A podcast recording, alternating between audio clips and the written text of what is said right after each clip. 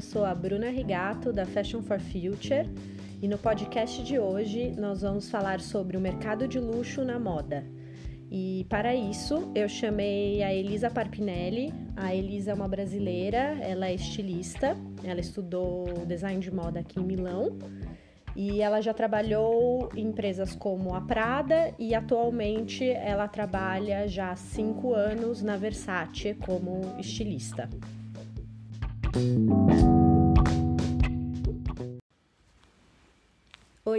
Tudo bem? Bem-vinda ao nosso podcast. Oi, Bru, obrigado pelo convite. Imagina, vai ser um prazer conversar com você. E já vou começar com uma pergunta. É, em primeiro lugar, eu gostaria de saber é, a definição de luxo para você, principalmente é aplicado a produtos de moda. Eu acho que o luxo ele vem mudando há alguns anos. É, luxo para mim é qualidade, é aquela peça que eu vou ter no meu armário para sempre. É, e não necessariamente quer dizer que o tecido seja o mais caro. Entendi. Então você acha que o luxo, é um produto de moda de luxo, seria um produto de alta qualidade. E em relação ao design, o que você acha que, que o luxo e o design têm, têm em comum? Eu acho que o, o design, principalmente, principalmente para as grandes marcas de luxo, cada uma tem a sua identidade. Elas usam a identidade também, até como uma forma de talvez não se destacar, mas as, as pessoas sabem por exemplo, a bolsa Louis Vuitton, você sabe quando é. Tem, eles têm o logo, é, isso é uma coisa forte. E a gente reconhecer também uma marca é também um luxo. É... Sim, sem dúvida. Eles possuem é, designs históricos, possuem, é, foram pioneiros em, várias, em vários aspectos na moda, certo? Sim. Acho que isso é um aspecto do luxo. E elas terem uma história, né? Uh, algumas casas de moda terem uma história, isso é um pouco mais fácil. Até mais fácil do que pessoas que estão, eu acho que, criando uma identidade agora. Porque aí acho que realmente a pessoa tem que procurar uma, ter a qualidade, um produto, talvez até. Eu acredito ainda na, no Made in Italy também, uhum. que muito vem se falando, que não vale mais a pena, mas eu acho que ainda assim é forte, porque a gente quer uma peça de qualidade. Então você acha que é mais fácil uma marca já estabelecida, com uma história, criar um produto de luxo do que uma marca nova? Mas quais marcas novas estão criando produtos de luxo e o que essas marcas estão fazendo que é considerado luxo? Uh, Vou dar um exemplo, acho que o Alexander Wang é uma pessoa que cria, ele tem várias ideias inovativas, é, mas ele não tem ainda uma alguma coisa que seja icônica, digamos assim. Uhum. Claro, agora a gente começa a saber o estilo da pessoa, mas, por exemplo, a Versace tem o Safety Pin, que era super icônico, do vestido da Elizabeth Hurley. Então você olha para uma peça, você vê, você já sabe que é da Versace. Você é, eles não têm tanta, eu acho, pesquisa de tecido, porque eles têm muito muitos detalhes que são é, muito identificativos. E já talvez marcas novas que estão crescendo no luxo hoje têm que achar outras soluções que também podem ser super inovativas, porque eles estão procurando uhum. talvez um tecido que seja diferente, uma. Aqui eles chamam lavorazione, né? Que é um detalhe. Então. Que é um trabalho na peça, isso. né? Seja um, uma. Um embroidery, um bordado, Sim. seja um. Isso, isso enriquece a peça, né? Isso. Entendi, bacana. E então, é, apesar dos bordados e dos, dos materiais inovadores, é, você então diria que o luxo e a sofisticação não estão mais associados? Hum, por exemplo, um produto pode ser simples, artesanal, de algodão e mesmo assim ser luxo? Sim, total. Tem marcas como a Hermès, a Loewe, que são conhecidas pelo trabalho artesanal é, e é, eles usam tecidos de alta qualidade, até mesmo o, o algodão, ele, eles acham algodão de seda e a marca é maravilhosa. Tem o toque artesanal, sim, mas é de alta qualidade, então com certeza. É, eu acho que eu acredito muito é, que existem tipos de, de artesanato, de trabalhos artesanais e tipos de materiais, né? Então, Sim. por exemplo, pode ter um algodão é, que seja de má qualidade e um algodão com uma alta qualidade ou um artesanato feito de uma maneira em que o produto vai durar para sempre, né? E um Sim. artesanato de uma qualidade, né? Acho que é, a qualidade define o luxo. Acho que essa foi a grande palavra que, que a gente... Sim, com certeza. Eu, eu acho isso.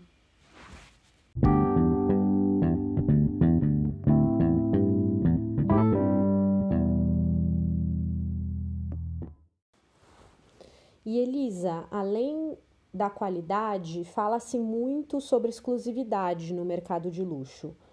Em uma época de vendas pela internet, do fast fashion copiando as passarelas em uma velocidade absurda, você acha que isso afeta o luxo de alguma maneira? Sim, muito, muito. A gente vê essa diferença até, acho que nos últimos dois anos, talvez, que antes, né, a pré-coleção é, deveria ser uma coleção muito mais comercial, muito mais, digamos, como é a palavra, que você pode realmente vestir, né? Porque o fashion nem sempre é uma coisa fácil da gente comprar. Até porque os preços são absurdos, mas hoje em dia, até por isso, pela, por uma Zara no dia seguinte já ter na loja a tendência, as pré-coleções estão se tornando também desfile e é fashion. Então, as marcas estão tendo que correr, estão tendo que ser cada vez mais inovativas e estão tendo também que, por causa disso, mudar a estrutura interna, a estrutura de um, de um team, né? De um team. Porque antes é, você tinha o estilista, que desenhava talvez cada uma categoria, e hoje em dia as marcas estão dividindo para show e pré-coleção, porque é muito trabalho, tem que fazer horas e horas de trabalho. Então você diria que a pressão em criar algo novo muito rápido aumentou? Sim, com certeza. Eu acho que essa fast fashion é, tá mudando, o que também acho que as pessoas às vezes a gente não pensa, a gente procura muito a imagem em vez da qualidade. Porque aí que a Zara, por exemplo, vou dar um exemplo da Zara, mas você vai ter aquela peça que é da moda, você vai usar talvez por uma estação e depois provavelmente vai ser jogado fora, porque a qualidade é baixa. Então, já uma marca, a gente sempre vai pensar que é uma marca que talvez você passe de gerações. Sim, é verdade, sem dúvida. E, e você, mas você acha que as, essas marcas de luxo estão fazendo alguma coisa para se proteger disso, além não só se adaptar, porque o que você me disse é que as marcas estão se adaptando a esse modelo mais rápido, mas também elas estão fazendo alguma coisa para se proteger? Eu acho que essas, as marcas de luxo elas usam muito forte os seus elementos é, icônicos, né? Até icônicos, até por isso a gente reconhece aquela marca. E talvez muitas pessoas, é, não sei, tenham não tenham tanta coragem de usar um vestido que seja uma cópia de, de algo que seja tão icônico. Uhum. E eu acho que isso as marcas estão apostando. Até essa coisa do logo, né? Teve agora, a gente teve um ano cheio de logo, logomania, que eles chamam. Uhum. Que isso vem acho que até por causa disso, para as pessoas reconhecerem, para ver o nome, a marca, querem comprar a marca. Às vezes nem vê tanto o design, mas vê a marca. Então, acho que é, é isso. Nossa, sem dúvida, faz todo sentido. Uma tendência que a gente tem visto é, constantemente, porque é, às vezes uma marca faz um desfile não, não sei, é, dos anos 90 ou com um estilo específico que não tem a ver com, com a, com exatamente alguma coisa icônica da marca. E aí é óbvio que as fast fashion podem copiar e Sim. não faz diferença se aquele produto é da Prada, é da Versace ou é da Zara. Agora, uma coisa escrito Prada ou com uma estampa icônica ou com um elemento icônico é, ajuda a identificar que aquilo é daquela marca. Faz realmente todo sentido, Sim, Elisa. É, e as pessoas procuram isso. Até na parte de criação, quando a gente, né, por exemplo, faz um vestido, eles o, o merchandising sempre pede ah, a gente tem que pôr alguma coisa que esteja escrito, por exemplo, vou dar o exemplo da Versace, Versace. Então, ou você põe uma medusa, ou o, o zíper é, uhum. da Versace, porque hoje em dia as pessoas também procuram muito isso. O reconhecimento. Se você vai passar, pagar tanto caro por uma, por uma peça, a pessoa quer que os outros saibam. Que aquilo é uma, uma questão de status também. Elisa, uma outra coisa que eu gostaria muito de saber é o processo de criação dentro de marcas como a Prada e a Versace. A gente vê os desfiles dessas marcas, é, se inspira, cria baseado nas tendências que essas marcas é, nos, nos trazem. E qual que é o processo de criação dentro delas? Eu acho que cada marca tem o seu processo de criação. É, por exemplo, a Prada, o desfile, né, toda aquela arte ninguém nem imagina que vem criado duas, três semanas antes do desfile. Então, são, é um período assim completamente intenso, dia e noite ali no escritório, mas é maravilhoso. Você vê todo o processo e, e a Miúcha, ela é realmente super criativa. Ela cria tudo, né? Ela junto com o stylist, com o diretor artístico cria tudo, você diz os conceitos. Sim, toda tendência, tudo vem dela. E assim, ela analisa todos os desfiles antes, né? Assim, os principais. E se tem alguma coisa que alguém fez que ela estaria para fazer, ela muda, porque realmente ela quer inovar. É, o que já muitas marcas são o oposto, né? Você já vê que uma marca tá com uma tendência em Nova York, por exemplo, aí já muda para estar tá dentro da tendência. E ela não. Então acho que é até por isso que a, a Prada é tão forte nas tendências. E ela até fala que ela gosta muito, né, de começar às vezes de um, alguma coisa, alguma ideia que ela acha feia. E, e eu super admiro isso. Mas as referências dela vêm de onde? Eu acho que a Prada é uma marca que olha muito para o passado, que eu acho incrível, porque a gente nem imagina quantas referências incríveis tem no passado e então é, tem a pesquisa é muito importante. Uhum. Acho que uhum. essa parte é muito importante. E claro, eles têm um laboratório interno, então isso facilita muito. Se a Mintia quer ver um casaco no dia seguinte, ela vai ter esse casaco feito. Tem pessoas trabalhando é, Entendi. A produção da Prada é própria. Sim, sim. Uhum pelo menos o protótipo, né, é feito ali. Depois, provavelmente, a produção é na Toscana, mas o, todo o protótipo é feito ali dentro. Já na Versace, é, bom, geralmente a gente começa com a pesquisa de imagens também. É um pouquinho mais, é, um pouco diferente. Tem muita, muitas ideias, muitos detalhes. Vem muito do passado, né, da história do Gianni é, como acho que até dá para ver isso bem forte nas, na passarela. E depois a gente tem aquele brainstorm que eles chamam, onde o time se encontra, a gente troca ideias e dali cada um começa a fazer o seu próprio estudo, é, ou por desenho ou por meio de é, né, trabalho no manequim. E, mas até o show muita coisa muda, às vezes de um, de um dia para o outro tudo muda, talvez a Donatella queira mudar completamente. É, porque, claro, a gente tem os fittings com ela, com o stylist, muita coisa às vezes vem cancelada, muita coisa é, nasce, você nunca tem certeza até realmente o momento do desfile. Mas eu acho que isso é uma coisa que todas as marcas é, fazem.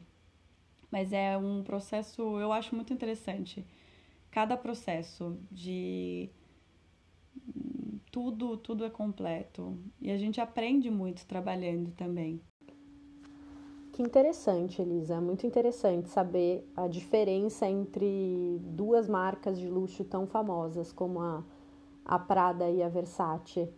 E, mas acho que uma coisa em comum entre elas é essa questão de olhar para o passado, ter um repertório histórico é, para criar uma identidade nova, né? algo inovador. Muito interessante. E uma outra coisa que eu gostaria de saber é, é sobre o seu percurso. Então, você é uma brasileira que quis vai, vir para a Itália trabalhar no mercado de moda de luxo, que é um mercado global. Qual foi seu percurso para chegar até aqui? Bom, antes de vir para a Itália, eu pesquisei várias escolas. É, acho que a Europa tem várias escolas muito boas, né? E eu decidi vir para a Itália. A princípio seriam três anos para estudar e no final já são dez que eu estou aqui. É, bom, eu fiz a Marangoni, o que para mim teve, claro, como tudo, seus lados positivos, lado negativo. É, a Marangoni me deu uma base muito técnica. É, você aprende a usar Photoshop, Illustrator, que é muito importante. Isso eu acho que para qualquer marca a gente precisa ter. A parte do desenho, é, também costura, mas era uma escola muito focalizada em desenho. E eu acho até interessante falar porque o mercado hoje está mudando. Antes era muito só quem desenha muito bem. E hoje em dia não é mais assim. Claro, ainda tem marcas como acho que a Valentino é muito importante você saber desenhar, mas já, por exemplo, Paris, Londres, algumas marcas aqui na Itália, eu acho que eles estão procurando também que você tenha um conhecimento de costura forte, um saber trabalhar no manequim, porque é dali que vem muitos shapes, né, muitas formas diferentes. E isso também te dá um conhecimento até para você saber conversar com os modelistas, os costureiros. Então, eu acho extremamente importante. É... E aí você estudou modelagem? Sim, sim. É, depois da Marangoni, vendo isso, né, essa necessidade do mercado, eu fiz dois cursos na São Martins de modelagem, que foi muito legal. A São Martins, para quem não sabe, é uma escola de moda em Londres. Sim, é ótima, ótima escola. E é muito legal, acho que a gente tá sempre, tem sempre que estar tá procurando inovar e adquirir conhecimento, isso é muito importante. Para quem quer seguir né, o mercado de luxo internacional, a carreira, eu acho também muito importante a gente aprender idiomas, é fundamental, claro. É, mas eu acho isso, acho que ter força de vontade, claro, não desanimar, porque não é fácil a gente é o mercado o nosso país também, é um mercado né? extremamente competitivo, Sim, né? É extremamente. É, mas acho que tudo vale a pena. Tem que ser sempre positivo e seguir em frente, confiando. Muito bacana. Então, é, resumindo um pouco, né, eu acho que, que o que a Elisa tá, quis dizer é a parte técnica, o quanto é importante a parte técnica, você ter uma base é, numa educação bacana, né? Sim. E, e depois partir para o mercado e, e não, não desistir, né? E se... Sim, até a parte do estágio é uma parte muito importante, porque a gente tá super animado e feliz, você aprende, vê de tudo. Eu acho essa uma parte muito muito importante. Às vezes a gente tem pressa de já chegar e ir conquistando, mas acho que é importante também a gente aproveitar cada, cada etapa do processo. Sim, é um momento de aprendizado na prática, eu diria, né? Sim. Que bacana.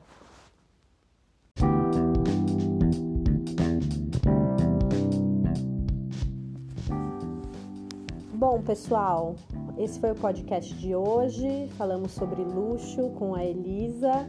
Muito obrigada, Elisa. Foi um prazer receber você. Obrigada a você, Bru. Adorei. E até a próxima, até semana que vem no nosso próximo podcast. Tchau, tchau.